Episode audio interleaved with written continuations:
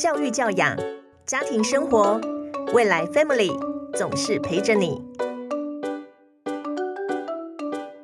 Hello，大家好，欢迎收听未来 Family Podcast，我是主持人德林。学测刚结束，会考也开始进入了倒数几个月的最后冲刺。今天我们特别邀请到网红学霸、北一女毕业，现在就读台大法律系的林海儿，来和我们分享她的读书方法。我们欢迎海儿。Hello，大家好，我是海儿。好，海儿，你可不可以先简单的自我介绍？我是现在正在就读台大法律系四年级的学生，然后我六月份就要毕业了。那之前关于升学的经历，就是有呃会考成功考到北一女中，然后在学测的时候考到台大法律，所以今天来跟大家一起分享我的经验。我们来来，我们有好多问题想要问你。呃，你的 IG 其实已经破了十万，对 我我昨天我其实还跟同事开玩笑，我们未来 Family 的那个 IG 也是十万，所以其实你相当、你的影响力相当一个媒体。啊，真的吗？对啊，我自己都没有意识到。我我很好奇是说，你做自媒体，你是想要表达什么？然后我也很好奇，就是那些粉丝们关心你的话题，还是会一天到晚私讯你怎么样念书吗？可不可以跟我们分享一下？呃，其实要表达的东西比较生活化一点，比较想要呈现一个轻松的形象，就是说不一定你想要课业方面有卓越的成绩就要 all in 在这上面，你也可以同时保有自己的朋友或者是感情，或者是自己的休闲生活，跳舞啊、弹钢琴啊这些，想要把自己比较多元的一面展现在网络上面。然后私讯的话，也常常会接到大家问学习方面的问题。啊、一开始的时候是觉得能帮就帮，所以我就几乎每一条都会回。可是到后面真的哇，信息就是大爆炸，我就变成说现在比较没有办法每一个都回答。那希望今天的内容可以帮助到更多的学生，这样。嗯，所以其实大部分私讯问你都是关于学业方面的嘛。学业，然后感情，然后可能个人面对的一些挫折，其实都有。好，我要偷偷讲一下哦，就是说，其实今天海儿来录影，还有一个形影不离的 男朋友，就是我的经纪人，他是你的经纪人。没有开玩笑的，因为我很常就是去一些活动，他会陪我一起这样子，然后大家就会戏称他是我的经纪人。哦，了解。好，希望下次经纪人可以来一起来分享哈、好啊，好啊，其实学霸很多，但是你是属于那种又会玩，然后又会念书的学霸。嗯你可不可以跟我们分享一下你的时间管理呢？嗯，是是最近很红一个测验，就是 MBTI 嘛，就是呃，我觉得我是比较偏向 TJ 人，TJ 人就是会比较在意自己的计划，然后自己的时间管理。像我有一些朋友就是 FP 的人格，那他们就会比较自由一些，然后生活比较浪漫一些，就比较不会规划。所以我觉得我自己的个性本来生来就是喜欢去计划的一个人，所以我不管是学习或者是玩乐，我都每天会列一个大概的时间。呃，每一个时段我是要做什么事情，那我就专心去做，这样哦，所以你是属于计划型的人，对，所以你也也等于说你要好好计划怎么玩，然后好好计划怎么念书。嗯，对我看到你一些资料，就其实你在国一之前其实是在大陆念书，国一之后才回到台湾。对，之前是什么？全家在那边工作吗？还对，之前是爸爸在那边有投资，所以就全家都是在大陆这样。呃，那边是从小学一年级读到国中二年级，八年的时间。所以你算是国二才转到台湾来。对，其实我是读到国二上，然后我回来读国一下这样，嗯因为有一些需要衔接的地方。所以你国一下刚转到台湾的时候，其实应该要适应很多地方嘛，包括注音啊、拼音、繁体、简体的转换之类的。对，各方面其实都蛮需要融入的。不仅是课业，然后朋友的相处，其实我觉得也不太一样。像简繁体的话，我是自己有买一些简繁体转换的练习本来练习。国文写作文的时候，我也常常被老师。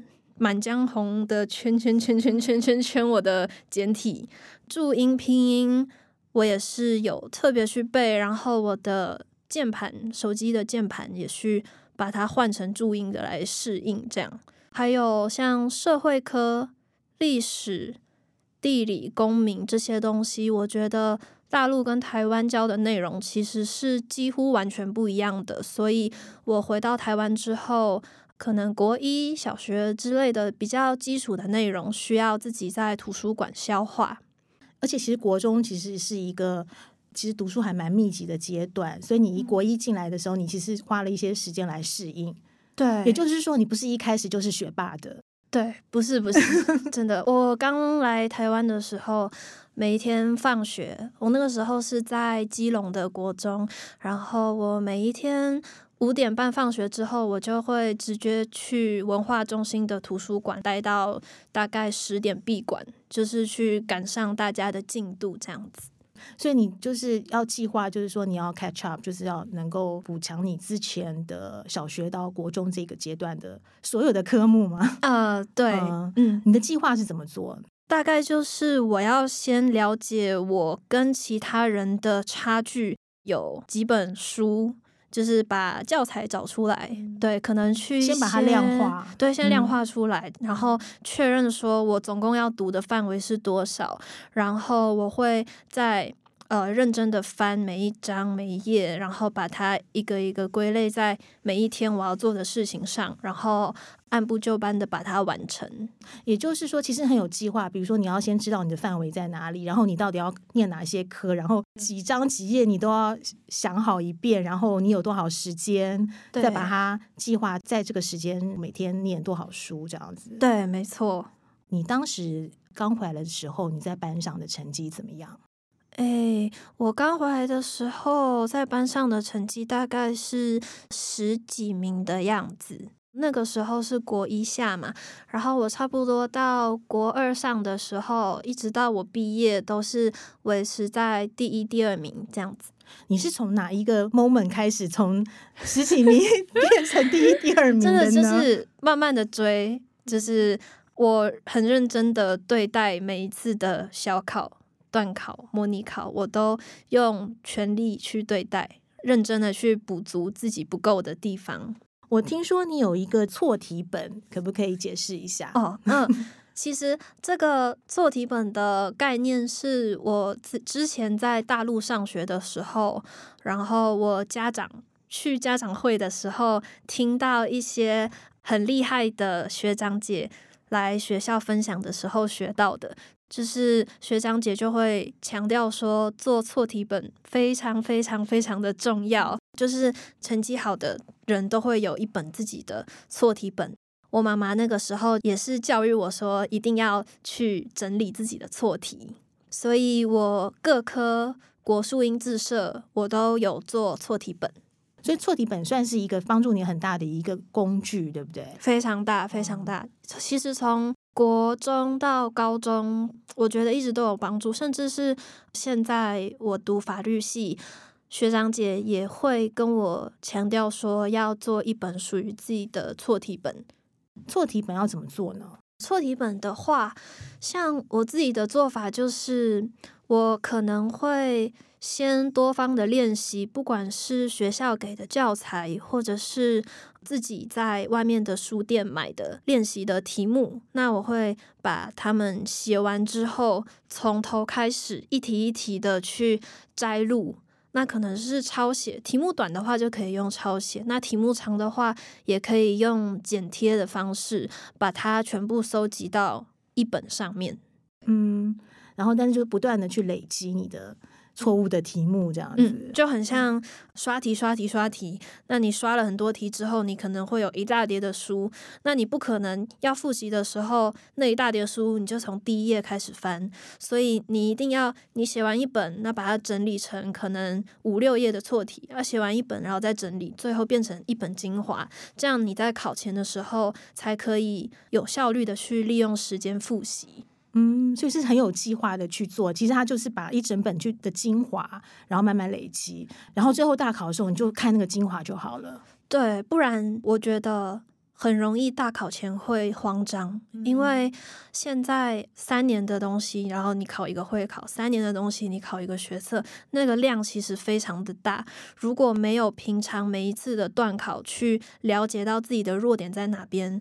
真的三年的东西，你累积到最后会很慌张，因为会忘记自己的弱点在哪边，就很需要一个错题本，然后让自己诶一下就可以抓到说，OK，我这就是要我补足的地方。好，我们刚刚有讲到说错题本嘛，然后讲到你从十几名变成一二名，然后当然就是最后就顺利的考上北一女。那你进了北女之后呢？这个也是给你很大的帮助。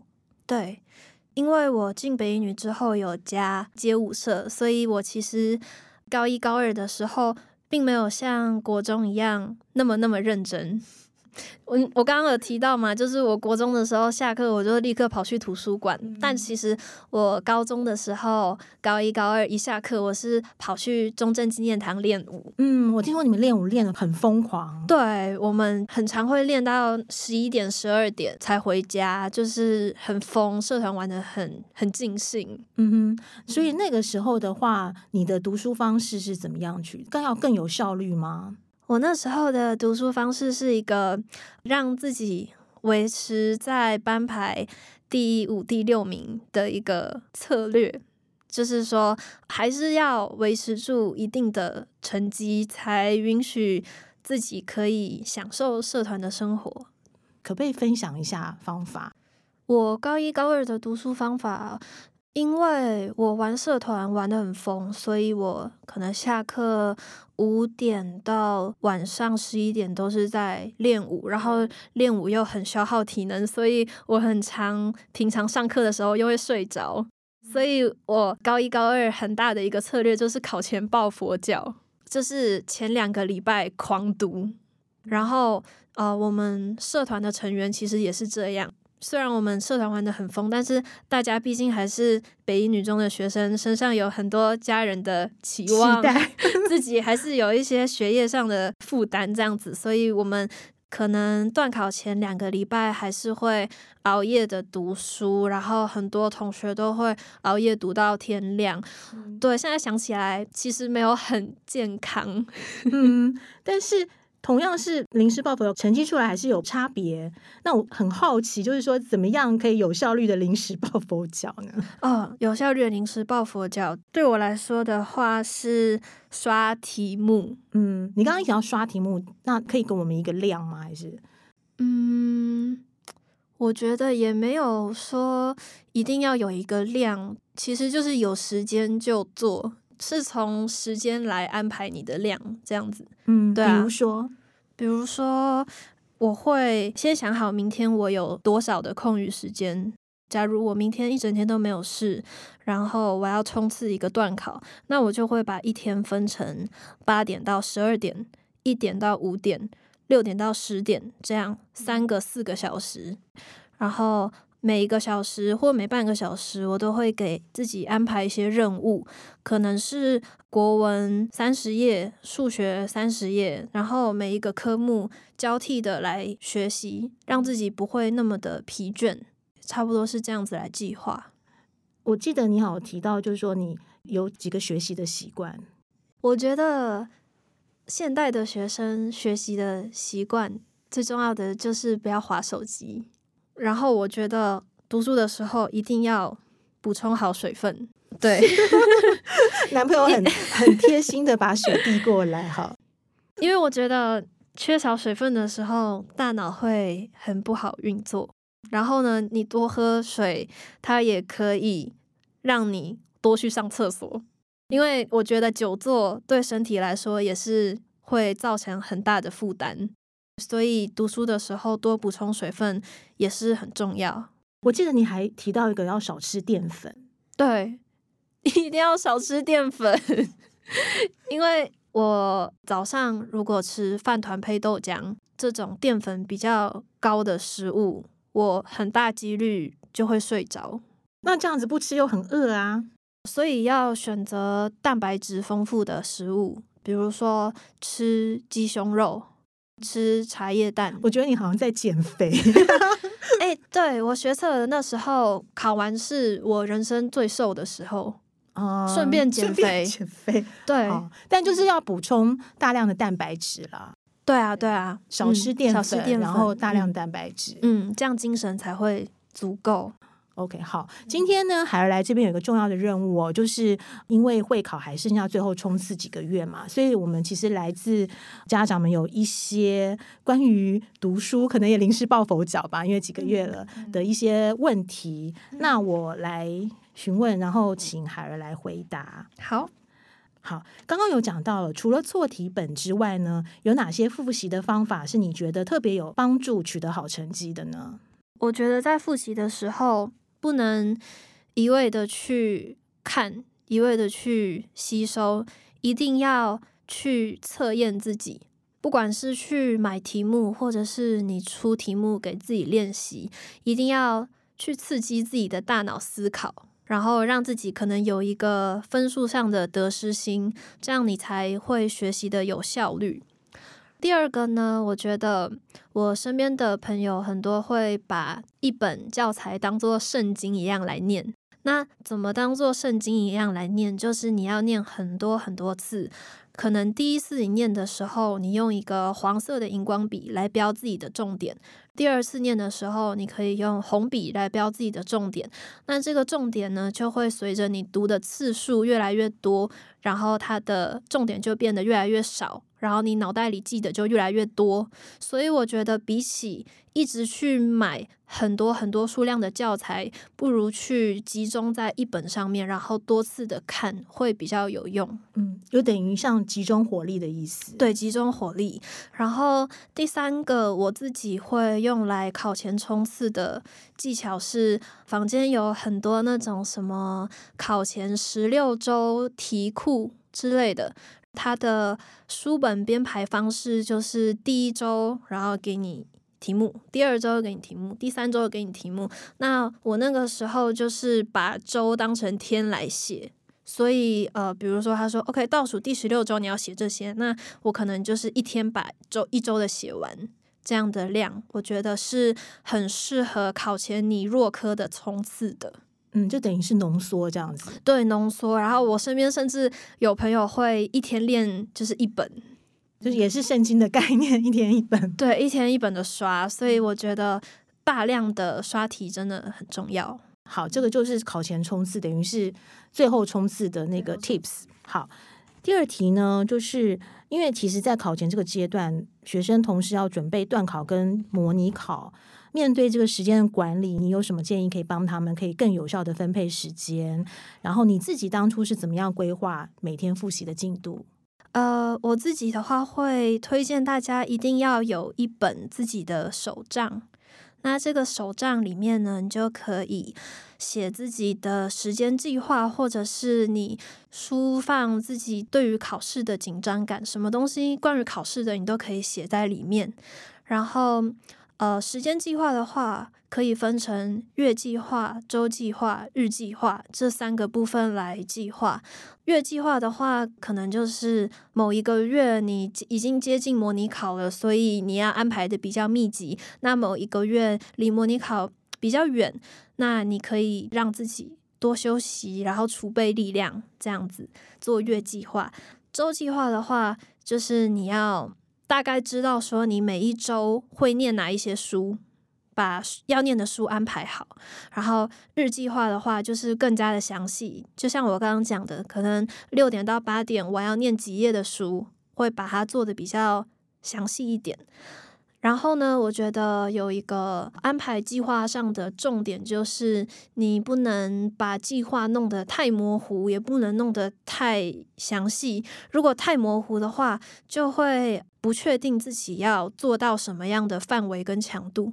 但是如果你安排的太细，没有给自己任何休息的时间的话，你很容易会打击到自己的自信心。所以这个计划要安排的不是很宽，也不是很紧，才是最适合自己的。嗯，就是很有弹性哦。对，不过这感觉很专业耶。对，有没有什么秘诀呢？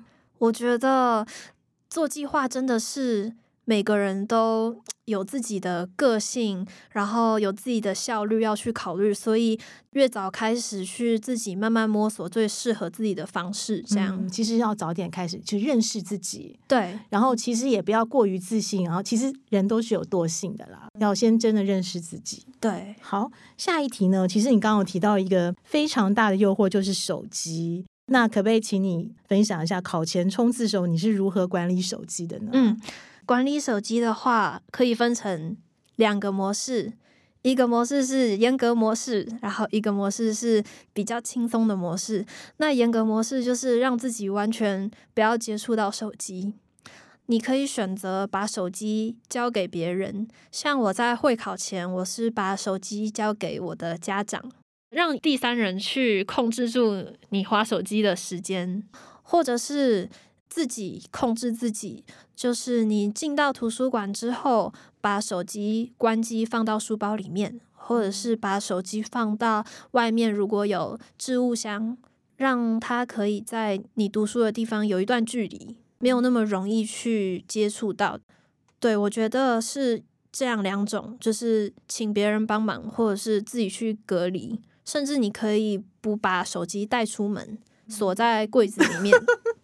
我我我有试你锁过我锁过，我锁过，就是把它关在抽屉里，不要打开，差不多四五天这样子，然后再拿出来。其实那个时候算是被模拟考的成绩激励到吧，因为考的非常不如预期，然后就有一个动力想要鞭策自己，就会一直骂自己说。啊、天呐，考这么烂，你你现在还在划手机吗？然后就把手机放在抽屉里面，不要打开，这样子。嗯，可是你自己也可以坚持四五天，也是很不容易耶。嗯，对，现在回想嗯起来，觉得 还蛮荒谬的。好，我很好奇是，你到现在已经是大学生了嘛？可是法律系我知道那个念书的强度也很高，那你现在还会手机的管理还是会如此吗？还是比较弹性了？会比较弹性一点，毕竟都读了这么多年书，就大概可以抓到一个划手机跟读书的平衡，不用到太极端。因为其实我之前那么极端的对待自己，到现在我会觉得说，有时候没有必要啦，就是可以对成绩不要那么钻牛角尖的感觉。自己的心情、自己的心理健康也很重要，要兼顾这两者，不要只看到成绩，然后就其他什么都不管的感觉。还是要有一个平衡哈。对啊这我们之后再来聊。好，现在先把问题来解决。这下一个 问题就是，现在距离会考剩下几个月那？就你的经验呢？这个时候学生应该把心力放在加强弱科呢，还是要掌握自己拿手的科目？你自己是怎么样分配这个复习的时间？嗯，考前冲刺的话呢，我觉得就一定要冲弱科。我觉得本来就强的科目，它没有太多可以提升的空间。可能本来你是 A 减，那如果你要冲到 A 加加，可能就差个三四分。但是如果弱科你要从 C 到 A 的话，就是可以差的更多。对，所以我觉得冲弱科是很值得、很值得的。所以你会把时间多安排在弱科上面。对，我会安排非常多的时间在弱科，不管是会考或学测前，我都是花超级多的时间在数学上面。嗯，好，你刚刚谈到就是强弱的分配，有没有就是各科准备的重点可以分享呢？呃，我觉得到考前可以让自己读书的时间分配跟考试当下的时间表是匹配的。比如说，考试的当下是早上十点到十二点考数学，那平常读书的时候可以让自己习惯在十点到十二点的时候念数学。那一般考试就是从早上可能呃八九点考到下午五六点嘛，这些时间你就按照考程表来学习。那剩下的可能七点到十点晚上的时间，你就可以拿来补足自己的弱科，这样。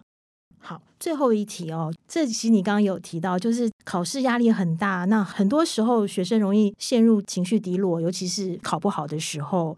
那你有什么方法可以分享呢？就是怎么样能够保持积极向上的态度？对，尤其是在最后几个月，我觉得积极向上的态度真的是很难，但是要了解到说，你不是一个人。就是你的紧张、你的焦虑是大家都是一样。大考越近，每个人就是呃身边的人都会给自己更大的压力，所以要接受自己的情绪，不要给自己很多负面的评价，就是不要一直骂自己啊，说哇你怎么那么弱？像我那时候就很常自我批判，就觉得说。你模拟考考成这样，那你还划什么手机？然后你还配得上跟你的朋友在一起玩吗？你真的对你自己很苛刻。对，就是觉得现在回想起来。不要对自己太苛刻，然后一定要适时的去释放自己的情绪。比如说，呃，我那个时候很喜欢深夜的时候看一些电影，就是偶尔放松一下。对，看那种呃催泪的电影，大哭一场，或者是去吃自己想吃很久的东西，或者是也可以打电话给家人，好好的聊一场天，各方面的。你喜欢做的事情，找时间去做，然后让自己得到真正的休息，你才会有力量继续前进。你看什么电影？啊，我看那个班杰明的奇幻旅程，对，然后还有看铁达尼号也会哭。可是铁达尼号很长哎，对，三个小时，就。可以给自己时间慢慢消化，这样，嗯，还是要给自己一段时间，然后去释放自己的情绪，最好还是可以哭出来，这样子。对啊，对啊，我真的觉得哭出来很有用，就是会有一种重生的感觉。哇，好啦，我觉得听起来好好心酸，很辛苦啦。我觉得，但是这个这个这个过程是值得的。我相信，其实就是说，准备考试真的都不容易。那我想问你说。当你在准备大考的时候，你爸爸妈妈是怎么样陪你走过这段路程的呢？呃，我主要是妈妈在陪我走读书这一条路，比较是集中在小学、国中的时候。像我刚刚说的，错题本也是我妈妈教给我的，所以。比较像是有打好一个读书习惯的基础，在年纪比较小的时候，然后考上北一女，我去了台北，台大也是在台北，我就是一个人住了，所以考大学的时候就比较是一个人走的路。但是因为小时候家长有特别去给自己一个读书的习惯，所以大学的时候才有力量去督促自己。其实你很感谢妈妈培养你一个很好的读书习惯对，就是呃有适当的给自己一些压力，然后也有给自己放松的时间。这样，我我听过你在那个 TED 演讲，都是这个题目是他他们给的还是你自己定的？叫平衡啊，这个是他们给的。嗯，可是我觉得很呼应你刚刚讲到的，就是。现在回过头来去想这件事情嘛，你觉得其实一个平衡快乐也蛮重要的。对，你可不可以分享一下呢？尤其是在生活习惯会影响你的学业成绩或表现这一方面。嗯，最近有一个感触，就是从前在读书的时候。因为久坐，然后姿势比较不对，所以就造成身体上有一些负担。到现在可能没有办法长时间的去读书，因为身体没有到从前比较小的时候那样子有弹性，然后年轻，所以就觉得说，不管是心理上你的快乐跟你的压力要平衡，身体上也是一样，你不能为了读书就一直坐着不运动，让自己去健身，让自己去跑步也是很重要。然后给自己时间冥想，这种不要在安排计划的时候完全让时间表里面只有读书的内容，可以让你的时间表里面也有喘息的时间。嗯。最后呢，想要请你给这个准备大考焦虑的学生或者是家长一些建议和提醒。嗯，现在快要到会考了嘛，那大家一定也经历过很多次模拟考了。我觉得在面对大考的时候，最重要的就是你要保持自己的平常心，你要稳住自己的心态。这件事情，我觉得。说来容易，做起来难。很多人上了考场之后，心跳还是会很快，然后手还是会抖。我觉得呢，就是所剩不多的几天里面，要好好的锻炼自己不去紧张的能力。你可以去用自己手机的计时，然后让自己有一个时间上的压力来写题本。这样子训练，说自己在面对有限的时间里困难的题目，你还是可以静下心来面对。家长也是一样，不要在考前的时候因为自己的焦虑，然后去扩散到小孩的身上。尽量就是像平常相处一样，用平常相处的模式来应对，不要给孩子太大的压力。像是呃陪伴他在考场的时候。不用，就是考完之后就很紧张的问说啊，刚刚表现的怎么样？题目难不难？就其实很自然的互动就好了，一切就是自然为上。哦，今天真的非常谢谢学霸林海儿来跟我们分享，我觉得学到好多。但我想也是你的经验，就是不管是学生啦、家长也可以学习。非常谢谢你，最后还希望是有一个平衡快乐的生活。对，这是最重要的。很高兴可以帮助到大家，感谢各位听众朋友的收听，也欢迎大家订阅未来 Family Podcast，不会错过新节目的更新。我们下周见，拜拜，拜拜。